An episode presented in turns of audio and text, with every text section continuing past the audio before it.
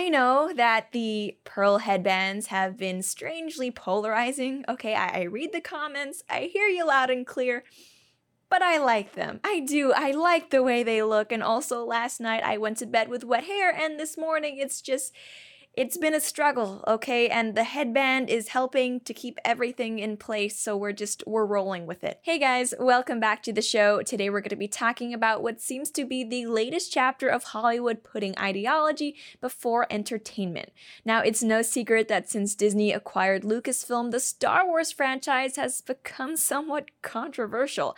After its acquisition, Disney started up a new Star Wars trilogy made up of the films, of course, The Force Awakens, the Last Jedi, and most recently, The Rise of Skywalker.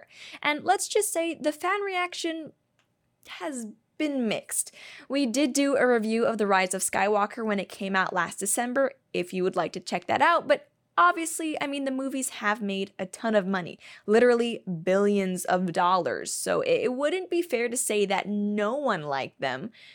But at the same time, some fans, especially I think fans of the original trilogy, have felt that the Disney films just weren't that well written, kinda disrespected Star Wars canon, and also injected woke messaging unnecessarily into the story. But now that that film trilogy is over and the Mandalorian series over on Disney Plus, which has been positively reviewed, is set to come out with its second season this fall, things were looking up for Star Wars fans. Until, that is, this week when rumors surfaced that not only was a quote, female centric Star Wars series in the works, but that it would also be written by someone who, I'll put it this way, definitely, probably uses the terms white privilege and heteronormative unironically.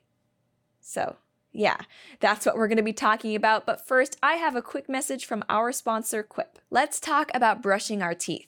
I personally am terrible about remembering to get new toothbrushes, which is why I am such a huge fan of Quip. They deliver toothbrushes, floss, and toothpaste directly to you on a schedule so you know your oral health is being well taken care of. The Quip electric toothbrush has timed sonic vibrations with 30 second pulses to guide a dentist recommended two minute routine. And as you can see, unlike other electric toothbrushes, the Quip toothbrush is not some huge bulk bulky thing. On the contrary, it's super small and sleek and really easy to travel with. Plus, what I really love about it is that you don't need to keep remembering to recharge it. It runs off a battery that lasts for months. Quip brush head, toothpaste, and floss refills are automatically delivered on a dentist recommended schedule every three months for just $5 each, and shipping is free. And if you go to getquip.com slash Chen right now, you'll get your first refill free.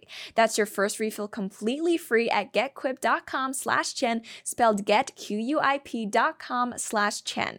Quip, the good habits company. Now, this Wednesday, Variety reported in an exclusive article that, quote, a new Star Wars series is in the works at Disney Plus, Variety has learned from sources. The series hails from Leslie Headland, the co-creator, showrunner, and executive producer of the critically acclaimed Netflix series Russian Doll. Details of the exact plot of the series are being kept under wraps, but sources say it will be a female-centric series that takes place in a different part of the Star Wars timeline than other projects. Headland is said to be attached to write and serve as showrunner on the series, with the show currently staffing. What's important to remember is that none of this is actually confirmed. It is all just technically rumors, but nevertheless, as soon as people heard about this, they were not impressed. And first off, to clarify, there's nothing wrong with female led or female focused series.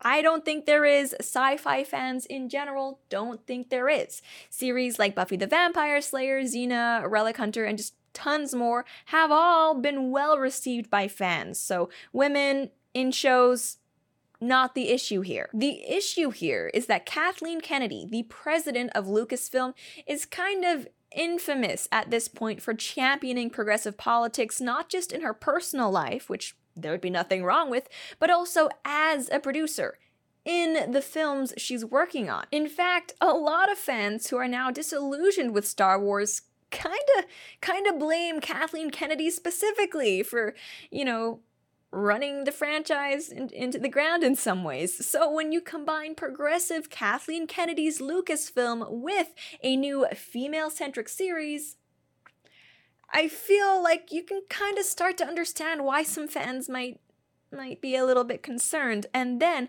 on top of that, you also throw in Leslie Headland, and it's it's like oof.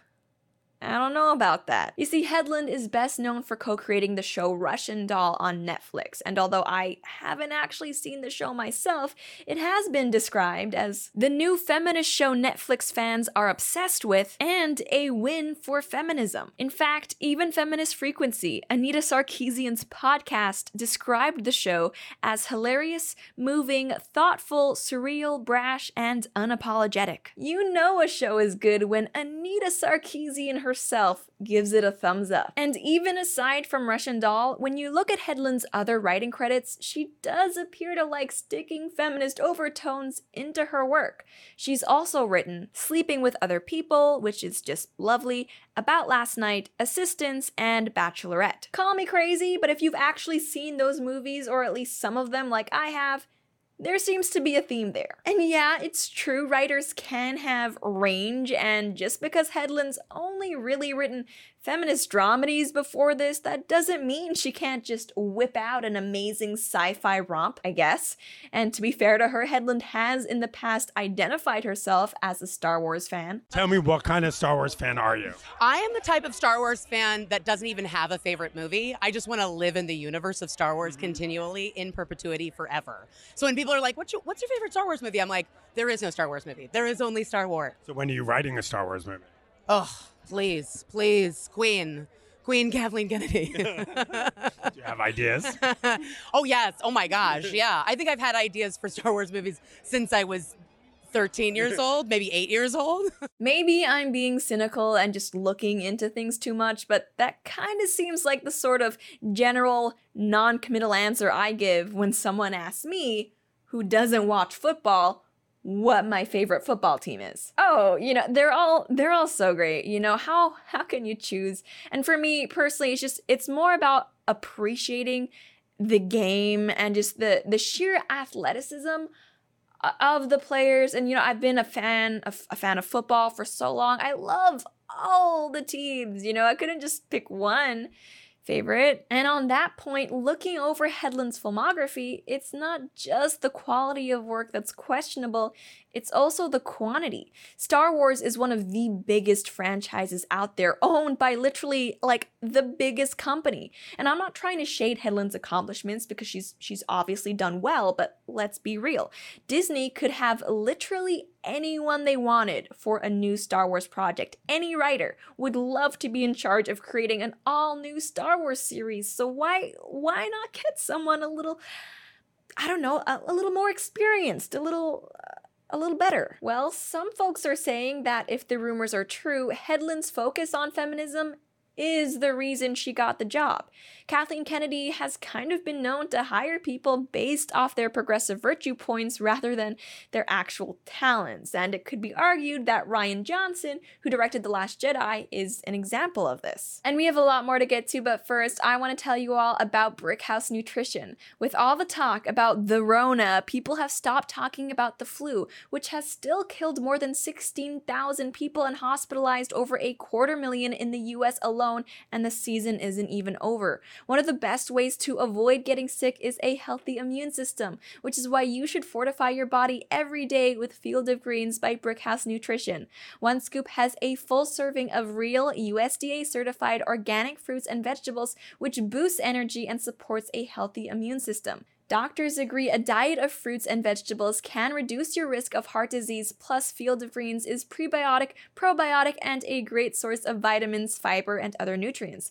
Just put one scoop in a glass of water, stir, and you are done. Right now, save 15% off your first order with the offer code Lauren at brickhouselauren.com. That's brickhouselauren.com. Plus, subscribe today and save an extra 10% every single month.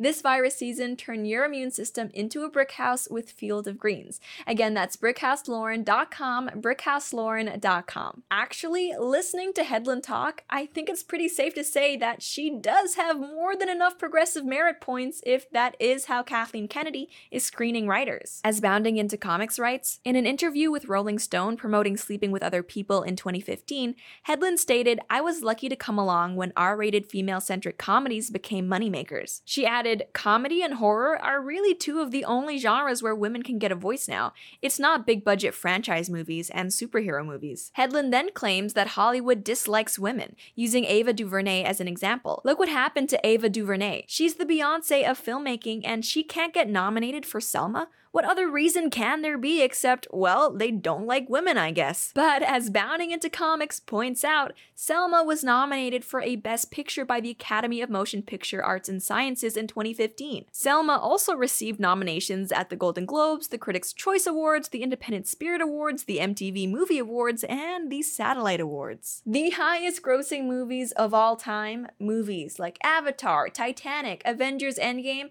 they all have strong female characters in them. And you might say, well, that's not good enough. We need to have women behind the camera as well in highly successful movies, but I'm sorry. As long as women continue to make movies like Charlie's Angels and Birds of Prey, that's just not gonna happen, and it's not sexism's fault. But the article continues that Headland described the reason she believes Hollywood has any interest in women. They are not interested in us unless we're in a group and in a Vanity Fair spread, probably just wearing lingerie. Look, Headland is successful, and I'm pretty sure most people don't want to see her in lingerie, so I don't. I don't even know what to say to that. But if statements like that weren't enough to get fans worried about the future of their beloved franchise, one clip of Headland speaking on a panel that's been circulating doesn't bode well for the idea that any potential Star Wars series by her would forget politics and focus on story. I think white women need to kind of step up their game, to be quite honest. Like, sorry, but I'm calling I'm calling you bitch out. Like, um, you really do, because like you know, there's like we can. I could, couldn't agree more with everything that that these brilliant women are saying. But like, I, am also seeing the silent killer, which is a lot of white women at the top who are kind of reinforcing a lot of old ideas. They're, they're I think a lot of it, you know, to give them the benefit of the doubt. And I'll just speak from my own personal experience. It's just like I wasn't sure how to be an ally. A, can we just acknowledge the irony of her saying all those things about white women while sitting on a panel consisting of nothing but white women. That's that is strange, right? But B, one of the biggest complaints I've seen people have about injecting too many progressive talking points into entertainment media is that it makes for bad stories because characters tend to get treated as just representations of their immutable characteristics instead of actual characters, you know, individuals with their own histories, preferences, faults, strengths, all that. And examples of this are Rey and Rose Tico from the new Star Wars trilogy. They don't really have any flaws because apparently, as women, they are perfect, kind, strong, and empowered. But it turns out that makes for pretty boring movies and literally no character development because how do you improve on Already Perfect. And based on what Headland was saying, it really does look like she falls into that exact same trap of just seeing people as their race or their gender instead of as individuals. As I started to rise in television, I started to just get more blunt and just start saying, like, I would like a black writer.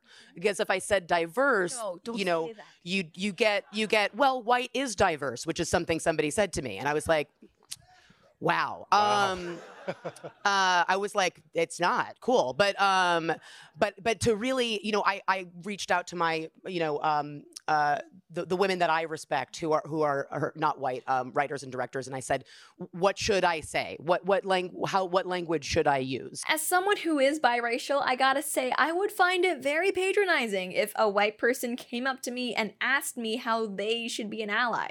I just I don't like that for many reasons. But here's another clip that I want you all to see that I think gives more insight into how Headland sees her characters for better or worse. What's a romantic comedy cliche you really want to see go? Oh, well, I just want to see it go that the characters have to be likable. Like, my number one thing is that I'm just like, if the characters don't have problems, then they don't have a, anything to overcome. Do you know what I mean? Yeah. Like, so that's my problem is that, like, most of the romantic comedies now start out with, like, a girl that's, like, has everything and she's totally likable and sweet and she just hasn't found the right penis. You know what I mean? Right. Like, it's like, that, I would love to see that out of here, you know? Now, I do like that she acknowledges characters should have flaws, because, like I said, that was a big problem with Disney's latest Star Wars trilogy. The female characters specifically did not have flaws, so maybe a series written by Headland would not be full of Mary Sue's, which would be a good thing. But what I don't like is that she conflates having flaws with not being likable. You can have flaws, but still be likable. And I don't know if she was referring to just specific characters from a film she was promoting at that time, but overall, I don't know if a series full of unlikable female characters is exactly what Disney and Star Wars need right now. And you know what? I would love to be able to give you all more insight into what exactly Headland's views are and what themes we might expect in a Star Wars series from her, but it turns out that's kind of hard to do considering that she recently deleted hundreds of posts from her social media. Suspicious, to say the least. I wonder what could have possibly been on those posts, but predictably, the usual suspects were absolutely thrilled that Headland might be involved with a future Star Wars project. To quote the uber progressive site The Cut, finally a reason to watch Star Wars. And as our favorites over at the Mary Sue explained, ushering in a woman led show and actually having a female head writer, this would be groundbreaking for the franchise. I've said it before, guys, I am not a huge Star Wars fan. I'm actually a pretty casual Star Star Wars viewer, and in my humble opinion, both Star Trek and Stargate are just superior. Controversial opinion. I know, but still, I can definitely understand why, for so many Star Wars fans, the whole Disney Star Wars fiasco has been disappointing. They're not only putting out inferior content under the banner of the franchise you all used to love so much, but they're actually also retconning characters of the original trilogy to just be crappy, and I'm referring to Luke Skywalker specifically. Ultimately, we still don't know whether this series is even going to happen, but if you follow the YouTube channel Mr. H, which if you don't, I recommend you do for things like movie and series analysis and news, but you'll know that there are now apparently other rumors that Disney execs are mad at Lucasfilm for maybe choosing Headland to head up a new project without consulting them first. We'll see how that all plays out and whether Disney is going to get out the big guns and make Kathleen Kennedy fall in line. But that's pretty much all I have to say for now. And as always, I would love to know what you all think. Do you think these rumors are true? Is Headland going to be writing a new Star Wars series? And if so, is it going to be any good or is it just going to be more woke propaganda? Let me know, but that's it for now. Thank you guys so much for tuning in, and I'll see you next time.